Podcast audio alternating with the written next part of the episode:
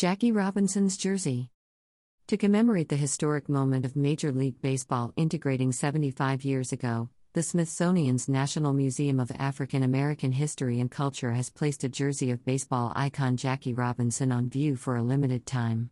The jersey, one of approximately five known to have been worn by Robinson, will remain on view until May 1 in the museum's sports, leveling the playing field gallery.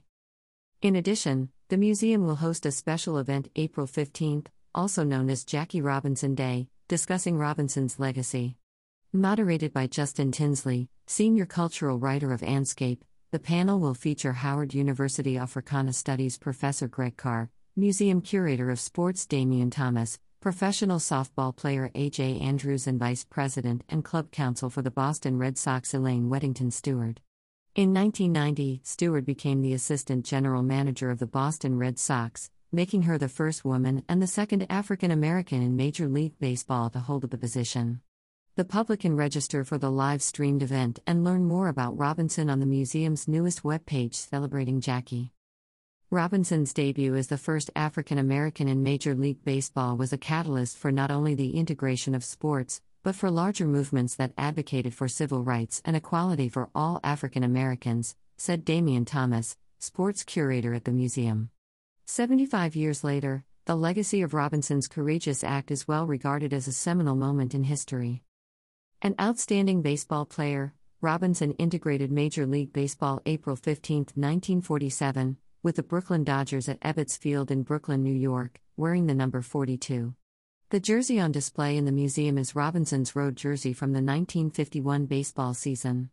His major league debut played a pivotal role in how the nation would respond to integrating teams. In doing so, he became the biggest name in baseball since Babe Ruth and won Rookie of the Year. His success had ramifications far beyond the playing field as many African American leaders saw the Noble experiment as a model for widespread integration.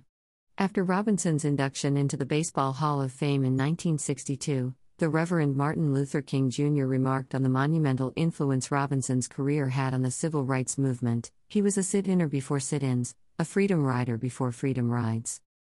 For the first half of the 20th century, Major League Baseball excluded African American players from their rosters.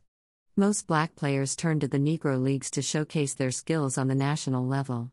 In 1945, Brooklyn Dodgers general manager Branch Rickey decided to take the first step to integrate the major leagues. Rickey had already begun scouting the Negro Leagues in search of potential players to add to the Dodgers roster when he identified Robinson as a potential pick. As a military officer and college educated, non Southern Negro League player with a level headed demeanor, Robinson was seen by many as an ideal candidate to be the first African American to play in the major leagues. Two years after meeting with Rickey, Robinson played his first game in the major leagues, making him the first African American player in professional baseball's modern era and breaking the game's color barrier. Throughout his career, Robinson was heavily involved in activism and constantly advocated for greater efforts to reform Major League Baseball. Following his retirement in 1955, he concentrated his popularity and voice on activism and the civil rights movement.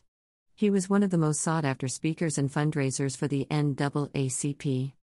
In 1997, 50 years after Robinson broke the color barrier in baseball, Major League Baseball retired his jersey number 42 from all teams. He is the first and only player in major professional sports in the United States to receive that honor.